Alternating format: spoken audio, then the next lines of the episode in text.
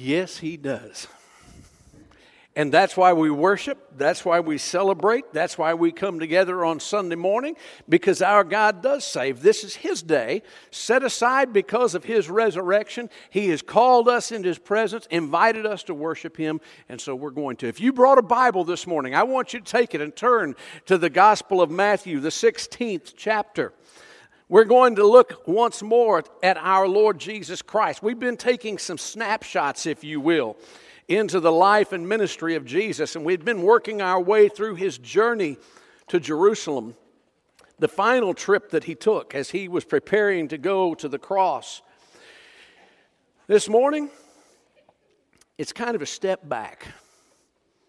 You say, What do you mean a step back? Okay, let's just let's put these messages into the context, if you will, of a movie script. All right? We've been on this journey to Jerusalem. Last week we were in Jericho. And while we were there in Jericho, we had several encounters. We had encountered a couple of blind individuals that Jesus gave sight to. And, and then last Sunday morning, uh, we looked at his encounter with a man by the name of Zacchaeus. While all of these things were going on, his disciples were watching, they were listening, and they were thinking to themselves about what Jesus was doing. Who was he that he could do these amazing things? And maybe their thoughts drifted back to several months before, before this journey south had begun, when Jesus had taken his disciples on, I don't know what else to call it, a men's retreat. All right? They had gone to a place called Caesarea Philippi. It was a well known place up north, north of the Sea of Galilee, and not too far from Mount Hermon. And, and the, the water that flows through Caesarea Philippi is snowmelt off of that mountain. And while they were there, they had a conversation. And Jesus asked his friends about eh, a very general question about what people were saying about him. And, you know, be honest, Jesus already knew what people were saying about him. And I really don't think he was that concerned about what people were saying about him. But by asking that question, it set the conversation up for Jesus to ask his disciples, But who do you think I am? And out of that moment came one of the greatest confessions professions of faith that has ever been recorded. That's what I want us to read about this morning. And so, if you've got your Bible with you, look with me. Matthew chapter 16. Find verse 13. We're going to read together a few verses here as we begin to consider this conversation. And I want you to see with me this morning another snapshot of Jesus. Jesus the church builder. He is the one who has built the church. Not we, not anybody, not any man. Jesus Christ is the church builder. And that's what I want us to see as we look into the Word of God this morning. Matthew chapter 16, verse 13. If you've got that, if you have your Bible open and can, and will, I want to invite you to stand with me in honor of the reading of God's holy Word. Matthew records the event for us like this. Now, when Jesus came into the district of Caesarea Philippi, he was asking his disciples, Who do people say that the Son of Man is? And they said, Some say John the Baptist, others Elijah, but still others Jeremiah or one of the prophets. He said to them, But who do you say that I am? Simon Peter answered, You are the Christ, the Son of the living God. And Jesus said to him, Blessed are you, Simon Barjona, because flesh and blood did not reveal this to you, but my Father who is in heaven. I also say to you that you are Peter. And upon this rock I will build my church, and the gates of Hades will not overpower it. I will give you the keys of the kingdom of heaven. And whatever you bind on earth shall have been bound in heaven, and whatever you loose on earth shall have been loosed in heaven. Then he warned the disciples that they should tell no one that he was the Christ. Father, this morning I thank you for your word, and I, I, pray that you would bless its reading. As we spend these moments together, speak to our hearts. Teach us your truth. Even as you taught those 12 so long ago, I pray you reveal truth to us. Challenge us, change our hearts, convict us of sin, call us to follow you, to walk near to you, and to grow in our faith and understanding of you. Father, be glorified in this time. Have your way. For we pray this in Jesus' name. And all God's people said, Amen. You may be seated. If you're anything like me, you read this passage and you find yourself out there in the middle of it saying, Well, surprise, surprise. Simon Peter's the first one to speak up. Eh, eh, Peter had a habit of speaking up. Eh, whether he had the right answer or not sometimes was inconsequential, but this time he absolutely, unquestionably had the correct answer to the question that Jesus posed. But who do you think I am? And Jesus told him, Peter, you didn't get this out of your own understanding. You didn't get this from the conversation you guys have been having. I, I know what y'all are talking about behind my back. You didn't get this out of those conversations. You didn't get this because someone else told you this or taught you this. This has been revealed to you by my Father. That's where this truth comes from. And then Jesus used Simon Peter's answer as the starting point of his instruction. Now, if you want to look inside this retreat with me, I want to spend a few moments within this text and see what it was that Jesus needed for them to understand. Please grasp this. What happened at Caesarea Philippi was the master preparing his men to carry on the work after he departed. He's readying them for kingdom ministry when the king of the kingdom has assumed his throne and is no longer walking with them. What did they need to learn? What did they need to know? Well, it's simple. let's walk through it together. First off, they needed to know the church is one foundation. There is only one foundation, and Peter identified that foundation. It's Jesus. Understand, there was a lot of speculation among the crowds about who Jesus was. That's, that's why he asked that first question. Who do people say that I am? What are you hearing the crowds? Uh, whenever we're out there and, and they're crowded around for the miracles, for the teaching, for the feeding, what do you hear them saying? Oh, it's all over the place, Lord. They're, they're talking about uh, the second coming of John the Baptist. They're talking about Elijah. They're talking about different prophets and saying that maybe, maybe you're the reincarnation. But in the midst of all of that, he asked that question then who do you think I am? Now, I want you to notice something very carefully with me, all right? Got your Bible open? I want you to take a look back into this text. In verse 13, Jesus had asked the question Who do people say that the Son of Man is? Speaking of himself. But I want you to see, in contrast to that, the response that Peter gives in verse 16. You are the Christ, the Son of the living God. So we've moved from the Son of Man to the Christ, the Son of the living God. The word Christ means Messiah or anointed one. Now, all of Israel had been waiting for the Christ. They had been waiting for the anointed one, the one who would be sent from God. And, and here's Peter saying, you know, you're him. But you're more than just the one sent from God. You're the Son of God. You, you are God in flesh.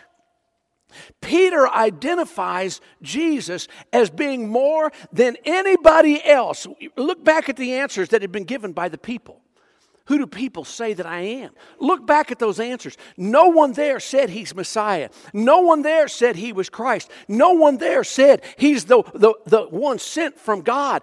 No one said he is God. But that's how Peter identified him. That's the reason Jesus said, You've been given an insight, you've received a revelation that's beyond what anybody else understands. Now, I know some of y'all probably sitting there saying, What's he getting so wound up about? This is no big deal. This is a huge deal, folks. How do I say this?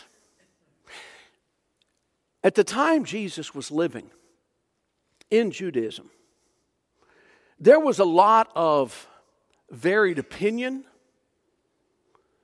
different thoughts about who Messiah would be, what this one sent from the Father would look like what he would do, what he would accomplish. I mean, okay, y'all are looking at me like you don't get it.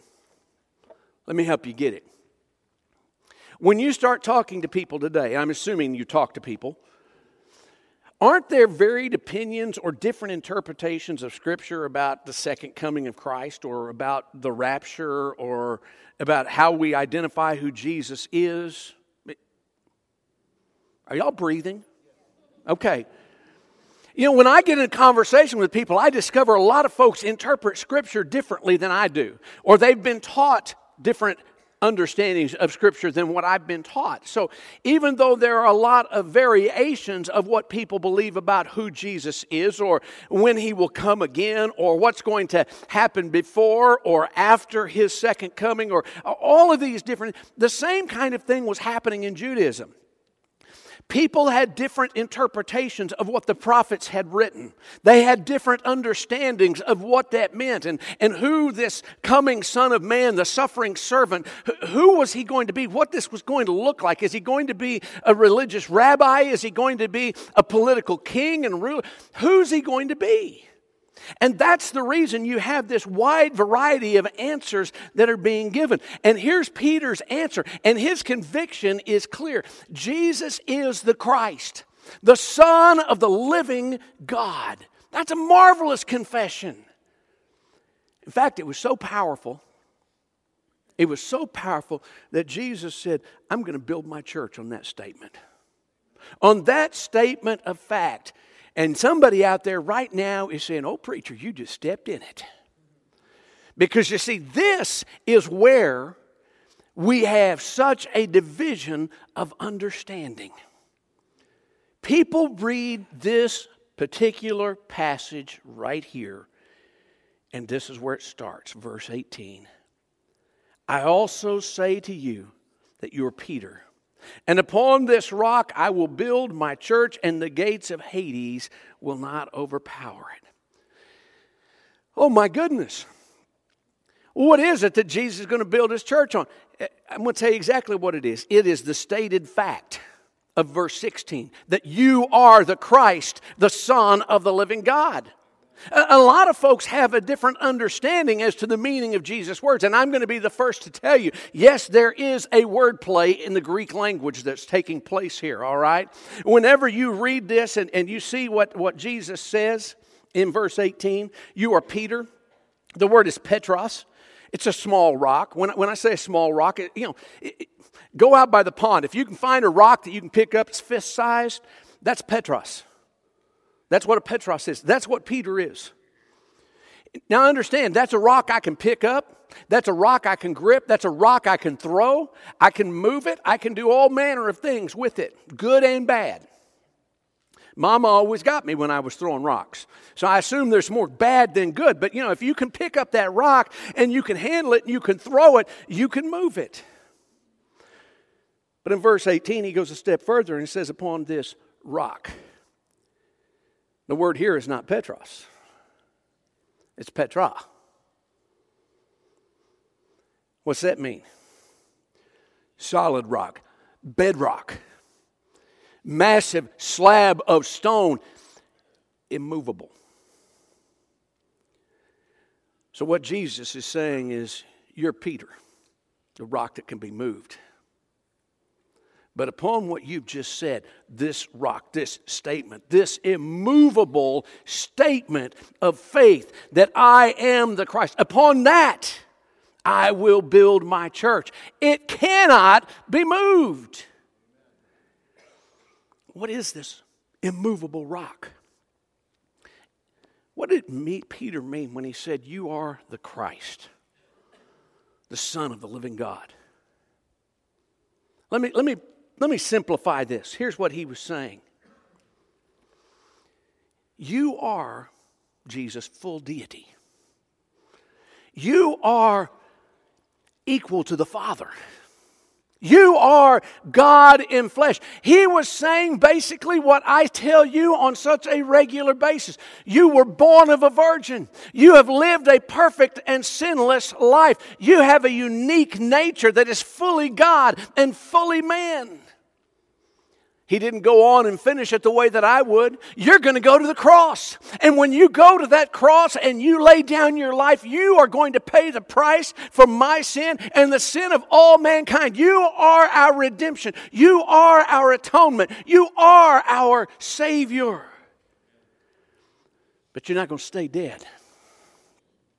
After three days, you're going to rise again. And after you rise again, and you're seen by so many of us to prove the fact of who you are and everything I've just said you are, you're going to ascend into the heavens and be seated on the throne at the right hand of majesty. And there you will intercede for your followers every day throughout history. That's who Jesus is. That's what Peter was getting at. He just didn't know the finish of the story yet. But can I tell you something? The church is built upon this truth. If any congregation minimizes this truth, they are compromised.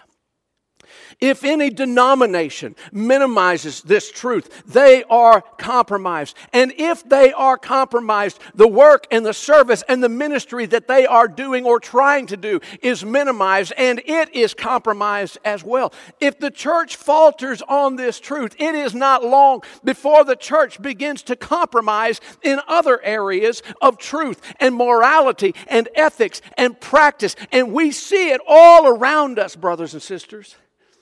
It is important. It is important that every believer, every church leader, every person who sits in the seats embrace this fundamental truth about Jesus. He is without question the Son of the living God. He is Messiah. Don't ever turn your back on that truth. Because when you do, you have taken a dangerous stand from which there is virtually no return short of a mighty, powerful, and sometimes painful encounter with God. That's the first truth that Jesus taught on this retreat. The church is one foundation. He looked at him. He didn't have to say it, they said it, but here it is I'm it. Now, as I'm reading this, and I'm, I'm listening to what Jesus is teaching, there's something that always catches my attention. And it's caught the attention of a lot of people because I've had to have discussions about this with so many different people through the years who want to tell me how Scripture just simply can't be correct. And it always revolves back to a question. And the question is what is this church that Jesus spoke of? Now, now, preachers tell you that the church began the day of Pentecost. When the Spirit of God fell upon the gathered believers who were in the upper room, and they were filled with the Spirit of God and went out into the streets and began to preach the gospel of Jesus Christ, and people were saved, and the church was formed, and it began. So, how is it if the church started at Pentecost that we have Jesus in Matthew 16 telling Peter, Upon this rock I will build my church. What is this church that Jesus is talking about? Let me explain to you. Jesus gave a new twist to an old word. All right? The word translated church here comes from the Greek word ecclesia. Literally, it means the called out assembly. So we're talking about the called out ones who have assembled. That's the literal meaning of this word church. It's an old concept. Say, what do you mean by that? If you go back and look in Deuteronomy chapter 4, and I'm not asking you to turn there, I'm just telling you what it says, okay? But in Deuteronomy chapter 4, in verse 10, it talks about how God told the leaders of Israel, Call my people out and assemble them so that I might instruct them, teach them. Now, understand, the Greek language and the Hebrew language are not the same, nor do they always parallel, but the same concept is at play. God calls people apart. He gathers them, assembles them, so that he can teach them and instruct them. And that's what this church is. It's, let's start at the beginning, it's the called out ones, born again believers. Those who have been confronted by the Spirit of God and convicted of their sin, recognizing their sin, they realize they need a Savior. Understanding that Jesus is the Christ, the Son of the living God, that He is that Savior, they have cried out to Him in confession and repentance, turning, surrendering, and allowing Him to become the Lord of their lives. They are now the called out ones. And they are assembled together. Please understand that as Jesus spoke of the church, there were no buildings, there were no organizations, there were no denominations. It was people. It wasn't until later that people began to gather together in local congregations and, and constituted assemblies that resemble what we know today as churches. And, and at that point, we begin to read in the New Testament about the church at Corinth, or the church at Ephesus, or the churches in Galatia, or the church at Philippi, eh, talking about those local representations of the congregation, the visible bodies consisting of born again individuals. And that's the ideal for our churches today. That someone who comes to be a part of the body of Christ should have experienced a conversion experience. They should have been born again through faith in Jesus Christ. If they've not done that, they do not belong inside the body of Christ. Much tragedy and much travesty has been wrought inside of churches across the land and around the world by people being embraced into the body of Christ who were never born into the body of Christ. Now, some people have tried to tell me, well, the church as it is today is not biblical. But there are places in the New Testament where the church is spoken of in a general institutional sense rather than a local body. So please understand when we talk about church, there are two manifestations. Now, I'm about to say something, and before anybody mutes me or gets offended, please stay with me to the end of the comment, all right? There is the church Catholic, little c.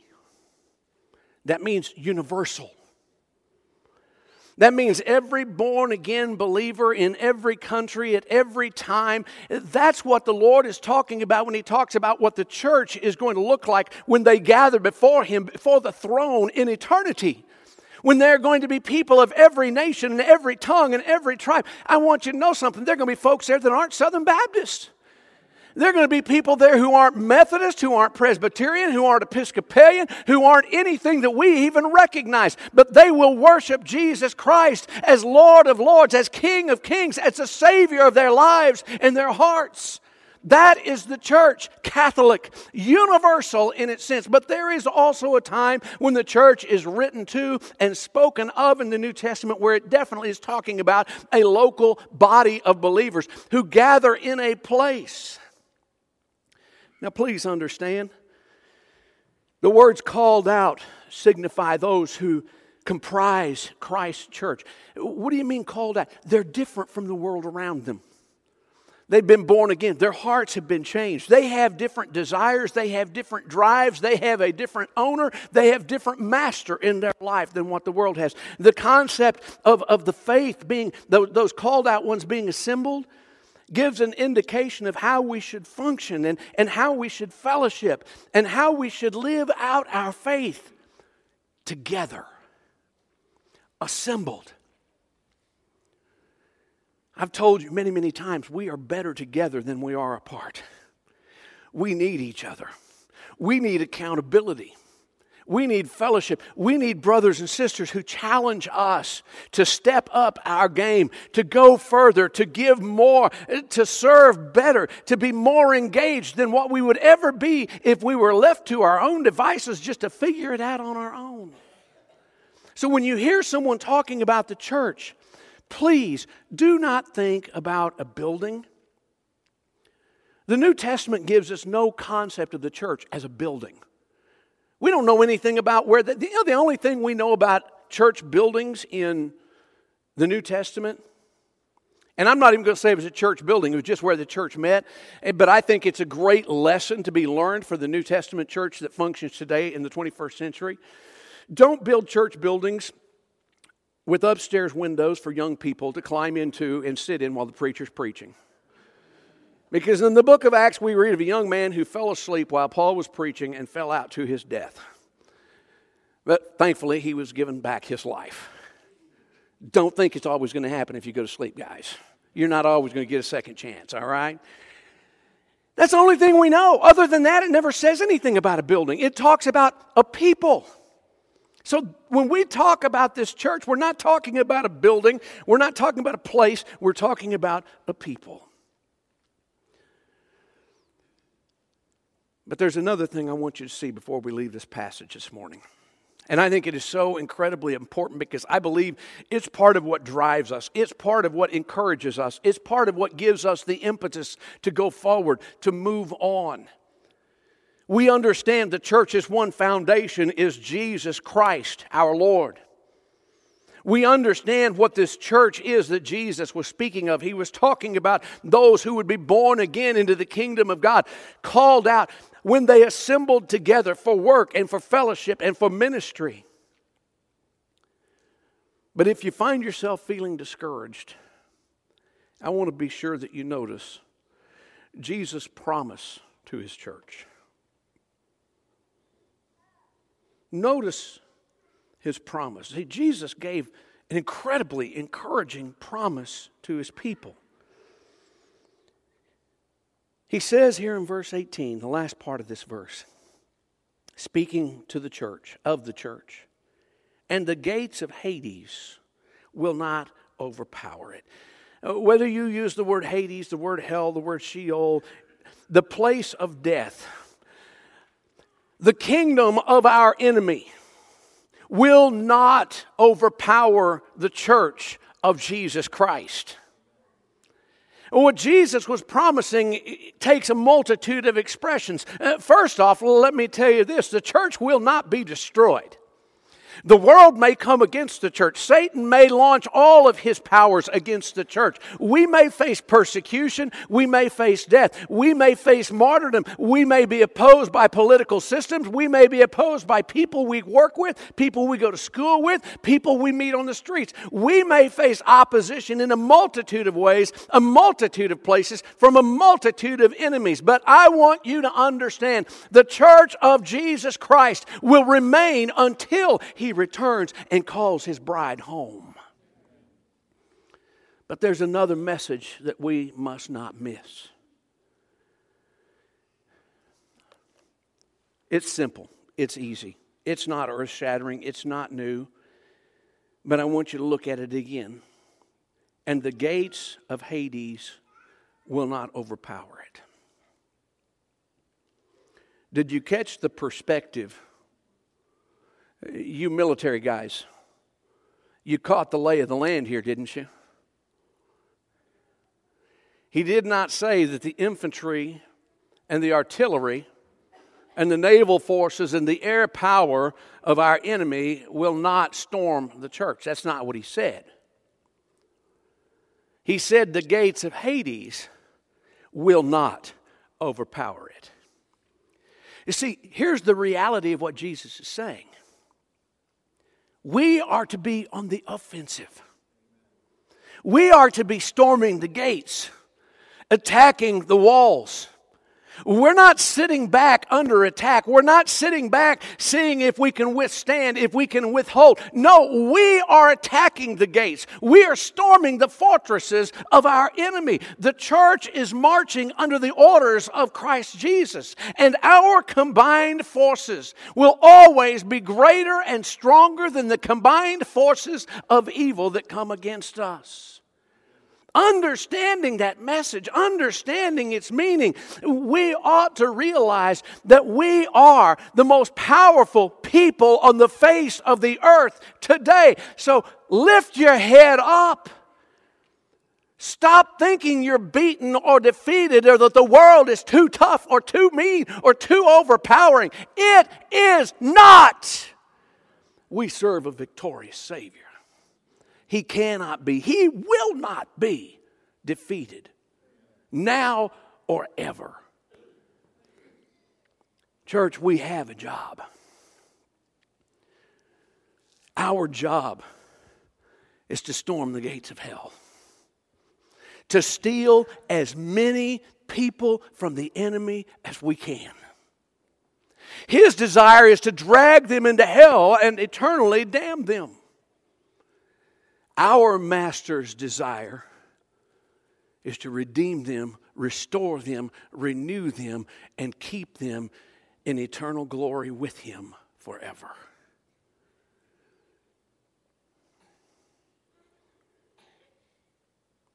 Charles Spurgeon made a statement, something to the extent that there will always be those who are going to go and choose to go to hell. But if they go, they should go with us, hanging on to them by the knees as they drag us toward those gates.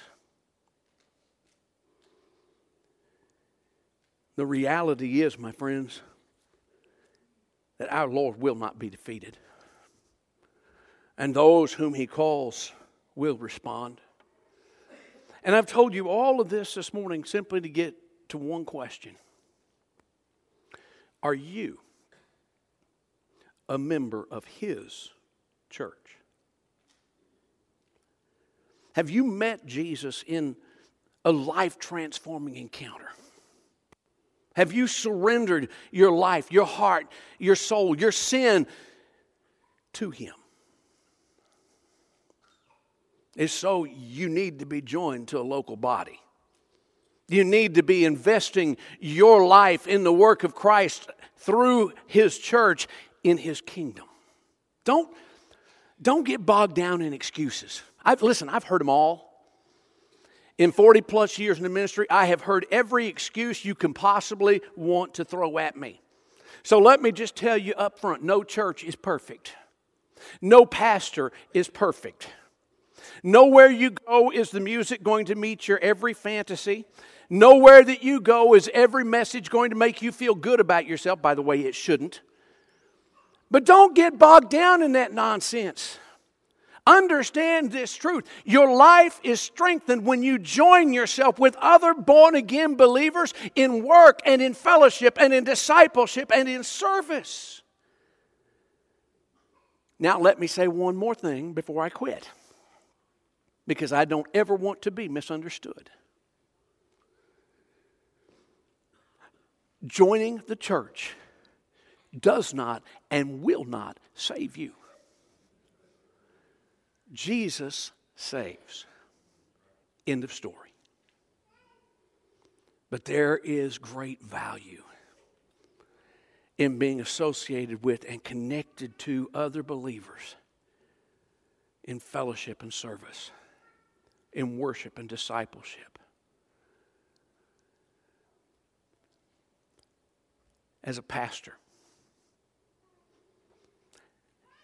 I need you. I'll say, Of course you do. You wouldn't have anybody to preach to if we weren't here, preacher. No. I need you. You create accountability in my life. you give me encouragement. You remind me every week when I look out here and I think about the stories you've shared with me. I think about the experiences you've had, the times that we've, we've, we've, we've worshiped together, but there have been times when we've celebrated together, and there have been times when we've grieved together. And I realize not only do I need you, but you need us. You need me. See, the church of Jesus Christ is the most amazing organism on earth. And I want you to notice I said organism, not organization. Because we're not more than organizations are lifeless things. The church is an organism, it is a living body. But the only way to be part of that living body is to be brought in by being born again through Jesus Christ. So let me make this simple. Are you part of the body? I'm not asking you if your name's on a church roll. I'm not asking you if you attend church regularly. I'm asking you, have you been born again through the shed blood of Jesus Christ and placing your faith in Him? Because that's the only way to be saved, to be born again, to be regenerated, to be redeemed. It, you can call it whatever you want to, that's how it happens. It's through Jesus. If you've not had that experience, I want you to know something. You may have your name on a church roll, and you may regularly attend a church. But when there comes a day when this life has come suddenly to its end, and I don't care who you are or how it comes, it's always sudden for those who experience it. And you find yourself standing before the throne of God, and He says to you, Why should I let you into my kingdom? in an instant you will discover there is one answer and one answer only that is acceptable. And that is when you can point to his side to the one you will know whether you've ever seen him or not. And you can point to that one and say, He is Lord. If you've not had that experience and you couldn't do that, this morning I want to invite you to call on Jesus. You might say, I, I, I, don't know what to do. I don't know how to do that. I don't know what to say. That's why, in a moment after I've prayed, we're going to stand and sing. I'm going to be right down here. If you'll come and take me by the hand and say, Preacher, I need that relationship. I need a Savior. I won't embarrass you or put you on the spot, but I would love to share with you today how you can become a child of God. Maybe you're here, you say, I've, I've had that experience. I'm your brother, I'm your sister. Awesome.